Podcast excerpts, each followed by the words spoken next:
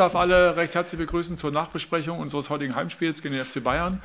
Endstand 1-4, darf die beiden Trainer begrüßen und Julian ähm, darf dich direkt nach deiner Einordnung des Spiels bitten. Ja, ich bin äh, sehr zufrieden, sehr glücklich mit dem Spiel. Ähm, natürlich auch mit dem Ergebnis.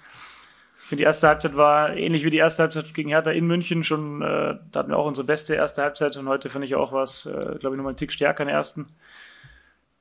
War wichtig, wenn Hertha tief verteidigt, dass du wenig Kontaktionen kriegst, dass du ja, konzentriert bist. Ähm, in der Restverteilung aber vor allem im Gegenpressing scharf und da waren unsere Spieler heute extrem scharf, haben äh, sehr, sehr viel Druck gemacht, oft in der gegnerischen Hälfte, wenn wir mal einen Ball verloren haben, haben so natürlich auch im Pressing viele Ballgewinne gehabt und konnten umschalten, haben aber auch aus dem, aus dem Ballbesitz viele Chancen gehabt. Das war so das Einzige in der ersten Halbzeit, dass der finale Ball nicht immer 100% kam. Äh, sonst gab es da wenig zu kritisieren. Zweite Halbzeit, ähm, ja, aber Hertha dann ein bisschen besser im Spiel. Dann die Großchance gehabt, glaube mit äh, der Rieder war es nach dem Querball, wo ein, ein Konter gefährlich wurde. Ja, dann sind wir offensiv wieder, haben uns gefangen nach ja, 10, 15 Minuten der zweiten Halbzeit, haben es wieder besser gemacht, haben ähm, ein bisschen mehr Kontrolle wieder gehabt, ohne jetzt so aggressiv aufs Tor zu spielen wie in der ersten Halbzeit. Aber insgesamt finde ich ein ja, verdienter Sieg und ein sehr, sehr gutes Spiel von uns. Danke. Julian, vielen Dank. Ähm, Teilfung, wie ordnest du Spiel und Ergebnis ein? Ja, Glückwunsch an, an Julian und an die, an die Bayern. War ein verdienter Sieg für euch. Ja, ein paar Sachen müssen zusammenkommen, äh, wenn man, wenn man gegen so eine Mannschaft auch gewinnen will. Äh, eine sehr, sehr konzentrierte Defensivleistung, äh, in dem einen oder anderen Moment dann auch Glück und die wenigen Momente, die man selber hat, äh, dass man die nutzt, weil ansonsten wird es schwer und von diesen drei Punkten ja, haben uns heute zwei gefehlt. Das notwendige Glück hatten wir in der anderen einen oder anderen Situation. Wir haben uns trotzdem bei den Gegentoren äh, nicht gut angestellt. Und den Moment, den wir dann hatten, um das Anschlusstor zu machen, haben wir dann auch verpasst. Von daher äh, ist es dann natürlich extrem schwer ähm, gegen, gegen so eine Mannschaft, die heute auch extrem konzentriert agiert hat. Das muss man auch so anerkennen, ähm, wie es der Julian auch gesagt hat. Von daher müssen wir jetzt schauen, dass wir das oder die ganze Woche schnell ähm, hinter uns bringen und uns auf die nächsten, nächsten Spiele, nächsten Wochen äh, konzentrieren. Danke. Vielen Dank. Dann gehen wir direkt hier in die erste Reihe und beginnen mit der DPA und Arne Richter. Ja, hallo. Äh, Fragen an beide Trainer. Jetzt steht diese ähm, komische Winterpause an. Äh, was machen Sie in der Zeit? Wie finden Sie diese Pause überhaupt? Und was haben Sie vor? Bleiben Sie in München bzw. Berlin? Äh, kriegen die Spieler ein paar Tage frei oder ziehen Sie das Trainingsprogramm weiter durch? Wie sehen die Pläne da aus? Ja, wir haben ja einige Corona-Infizierte gehabt, die jetzt äh, wenig Programm machen konnten über die Feiertage und äh, auch jetzt zuletzt wenig trainieren konnten. Wir werden ganz normal trainieren. Wir sind froh, dass wir mal trainieren können. Wir hatten jetzt schon drei Wochen äh, mit reduziertem Personal. Jetzt sind alle wieder da, können äh, die, die Woche auch nutzen. Wir werden natürlich am Wochenende inklusive Montag dann ähm, drei freie Tage machen für die, die viel gespielt haben und die, die ein bisschen weniger gespielt haben oder zuletzt krank waren, äh, ein bisschen mehr Belastung fahren, dass wir in den Rhythmus kommen. Ähm, ja, und natürlich nutzen so Winterpause will ich es nicht sagen, sondern eher Trainingswoche trifft es ein bisschen besser. Gut, bei uns äh, steht natürlich auch Arbeit an, das ist klar. Und ähm, wir haben natürlich auch nochmal ein Testspiel am, am Freitag und äh, wollen uns dann äh, äh gut vorbereiten auf die, auf die nächsten Aufgaben. Klar gibt's ja nochmal zwei freie Tage, aber ähm, wir haben jetzt ein wichtiges Programm vor uns, äh, wenn man sich unsere Spiele anschaut, die, die wir jetzt vor uns haben. Und da wollen wir bestmöglich reinkommen. Ähm, haben jetzt auch das eine oder andere Personal, äh, was uns gefehlt hat, vor allem auch heute. Muss trotz alledem auch sagen, das Positive war, dass wir diese heute auch zwei sehr, sehr junge Innenverteidiger auf dem Platz hatten mit 17 und 19 Jahren, die zwar nicht immer fehlerfrei gespielt haben, aber trotz alledem alles, alles äh, versucht haben, heute gut dazustehen. Und äh, ja, neue Erkenntnisse. Wir werden dranbleiben. Ja? Wir werden an der Idee dranbleiben und äh, versuchen dann in den nächsten Spielen unsere Punkte zu holen. Wir machen weiter hier vorne in der ersten Reihe.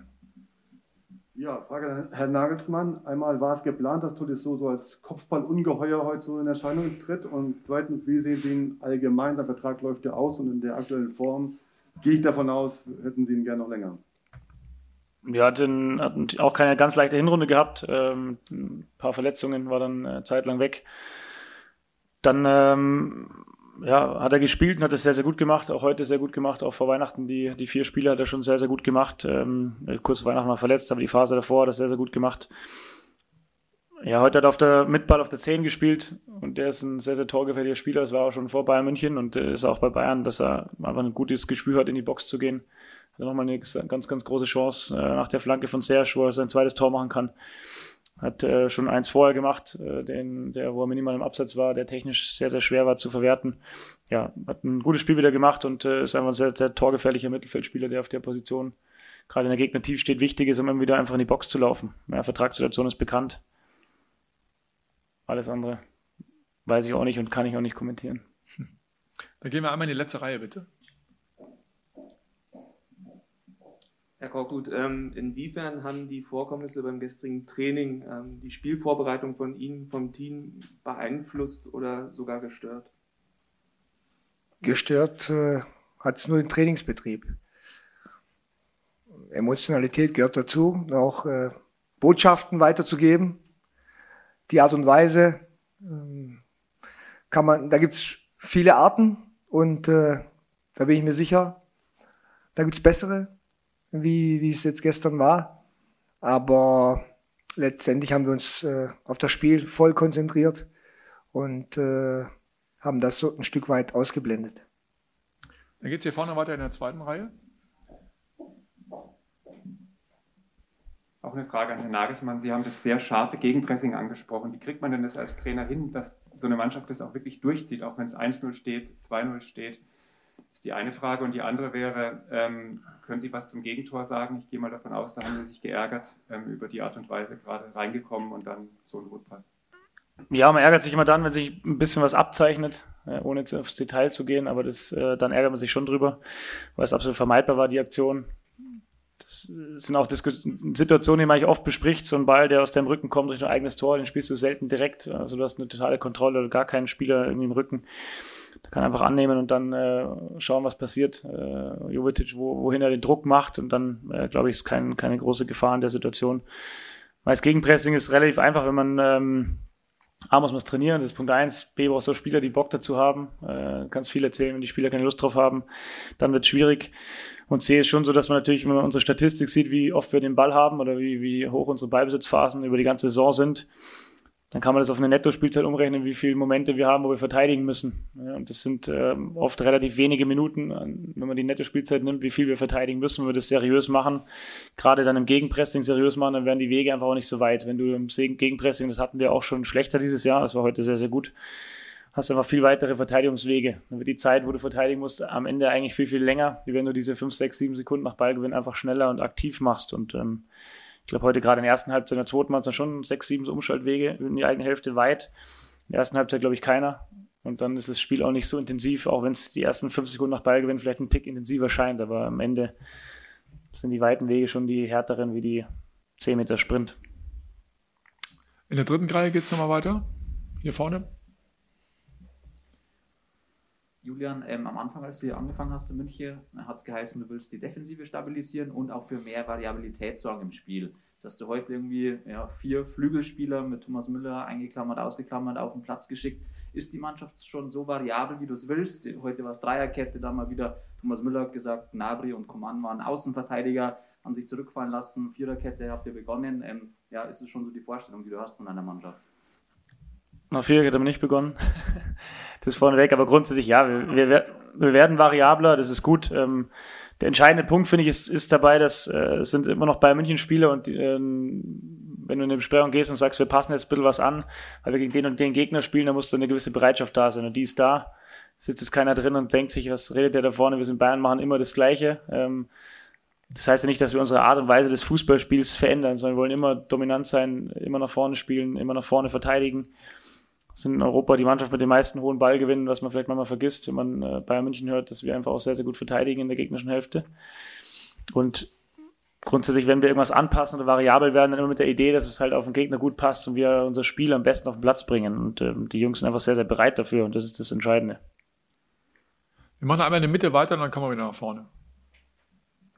Da einmal und da. Ja. Wer beginnt, ist mir wurscht. Eine Frage an Sie, Herr Nagelsmann. Joshua Kimmich heute wieder im Zentrum gespielt. Wie hat er denn da gefallen und wie sehr drängt er auch so in persönlichen Gesprächen darauf, im Zentrum spielen zu dürfen? Ja, dass er das lieber macht als außen, ist glaube ich klar. Aber das Schöne ist, dass Josh auf beiden Positionen Weltklasse ist. Er ist auch als, als Außenverteidiger unglaublich gut. Hat heute wieder, ich weiß nicht, schau mal kurz, 149 Ballaktionen gehabt oder Ballkontakte. Hat sehr, sehr gut gespielt, ähm, viele Bälle rausgeholt. War jetzt kein großer Raum, den er hatte, aber hat sich immer gut gelöst. Und es ist ganz wichtig, wenn du auf den Flügel anspielst, dass du einfach einen Sechs hast, der den Ball auch will und dann ähm, die nötige Ballsicherheit hat, hat auch ja, drei herausragende Bälle in die Tiefe gespielt, wo wir zweimal ein Tor machen müssen. Ja, ein sehr, sehr gutes Spiel gemacht, aber nochmal, er ist auf, auf beiden Positionen Weltklasse und ich weiß, dass er lieber innen spielt, aber das muss er mir jetzt nicht jede Woche sagen. Das äh, habe ich mir in mein Notizbuch geschrieben und merke mir das auch. Da geht es in der Mitte bei Bild nochmal weiter. Äh, Julian, ähm, Josua Kimmich hat verraten, dass in der Kabine ein bisschen gescherzt wurde, dass bei vier Toren Robert Lewandowski kein Tor gemacht hat. Können Sie uns mal verraten, wir konnten kaum glauben, dass er da mitlachen kann. Ist äh, da jemand, der mitscherzen kann oder äh, versteht er bei sowas keinen Spaß? Und können Sie erklären, auf der Bank war ein Platz frei. Äh, was, warum ist der leer geblieben bei Ihnen im Trainerteam? Achso, okay, ich dachte gerade. Ich dachte, wir haben noch 20 Spieler dabei gehabt.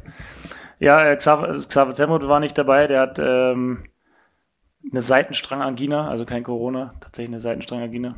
Der spricht so ein bisschen wie Rod Stewart. Sieht aus wie Brian Adams, aber spricht wie Rod Stewart. ähm, ja, ich hoffe, dass er am Dienstag wieder fit ist. Hat sich geärgert äh, gestern am Telefon, aber war die ganze Woche schon ein bisschen kratzige Stimme und die wurde immer weniger im Training. Und dann habe ich gesagt, soll er lieber das auskurieren und äh, am Ende ähm, war es, glaube ich, die richtige Entscheidung, weil es dann ähm, gegen Ende der Woche auch ansteckend wurde, sein, seine Seitenstrangangina, von dem er sitzt jetzt in München in seiner Wohnung. Hat sich hoffentlich auch gefreut, dass wir gewonnen haben. Ähm, was war die erste Frage nochmal? Achso, äh, gescherzt in der Kabine, das weiß ich nicht, ich habe es nicht mitgekriegt, ehrlich gesagt. Kann ich mir jetzt ehrlich gesagt auch nicht so extrem vorstellen. Äh, Levi ist schon sehr ehrgeizig und trifft auch gerne. Vor allem, wenn er eine Situation hat, wo er den Ball, glaube ich, kriegen muss. Und da gab es zwei Stück, wo er ihn kriegen muss. Ähm, da macht er zwei Tore, die wurde ihm mehr oder weniger weggenommen, in Anführungszeichen. Und dann ist er schon ein bisschen stinkig, aber es, das zeichnet ihn, glaube ich, auch aus. Gibt sicherlich auch Charaktere, die sehr satt und zufrieden sind mit dem, was sie in ihrem Leben erreicht haben und zu denen zählt er nicht. Und das äh, ja, musst du schon immer wieder ihn dann äh, auch mitnehmen, weil er einfach diesen Ehrgeiz hat. Aber nochmal, deswegen ist er auch einer der äh, besten Spieler jedes Jahr und, und äh, der beste Stürmer der Welt, weil er einfach so ist, wie er ist. Wir gehen nochmal in die erste Reihe hier vorne, bitte. Ja, ich wollte nochmal nach Omar Richards fragen, den Sie ja gerade öfter wieder eingewechselt haben und der auch wichtig werden kann auf Linksverteidiger, solange Davies fehlt. Wie sehen Sie ihn gerade? Ja, hat es heute auch gut gemacht. Hat, ähm, ich mag es, wenn Spieler reinkommen und keine große Anlaufzeit haben. So heute auch so, hat viele gute Laufwege in die Tiefe gehabt. Natürlich ist er ein bisschen anderes Profil, äh, wie King auf der Position heute oder natürlich auch wie Fonsi. Äh, ist eher, eher so ein, ja, weniger Eins gegen Eins Spieler, einer, der eher kombiniert, auf engem Raum, sehr kombinationsstark ist. Er hat natürlich ein bisschen Anlaufzeit gebraucht aus der englischen zweiten Liga zu Bayern, ist auch nicht so leicht, ähm, aber er ist in allen Bereichen, auch Deutsch lernen und so weiter, unglaublich fleißig und das sieht man einfach, dass er sich entwickelt. Der wird immer noch ein bisschen Zeit brauchen, um äh, sein eigenes Top-Niveau, was er auch erreichen will, zu erreichen. Aber er arbeitet in allen Bereichen sehr, sehr gut und dann äh, wird er natürlich immer wieder belohnt mit Spielzeit. Und ja, natürlich brauchen wir ihn wie jeden anderen auch im Kader. Da die Bayern zum Flieger müssen, kommen wir jetzt langsam zum Ende. Wir haben noch eine Frage von Jörn Lange von der Berliner Morgenpost. Genau, Max, das ist das Stichwort. Herr Nagelsmann, in Berlin wurde mit großem Interesse äh, registriert, dass Sie nicht in Schönefeld gelandet sind. Können Sie das ein bisschen klären? Hat das äh, mit den Abflugschwierigkeiten beim letzten Mal zu tun oder gibt es da, was sind die Gründe dafür? Also ehrlich gesagt, das sind Dinge, die interessieren mich überhaupt gar nicht. Ich wurde es gerade schon mal gefragt bei Sky.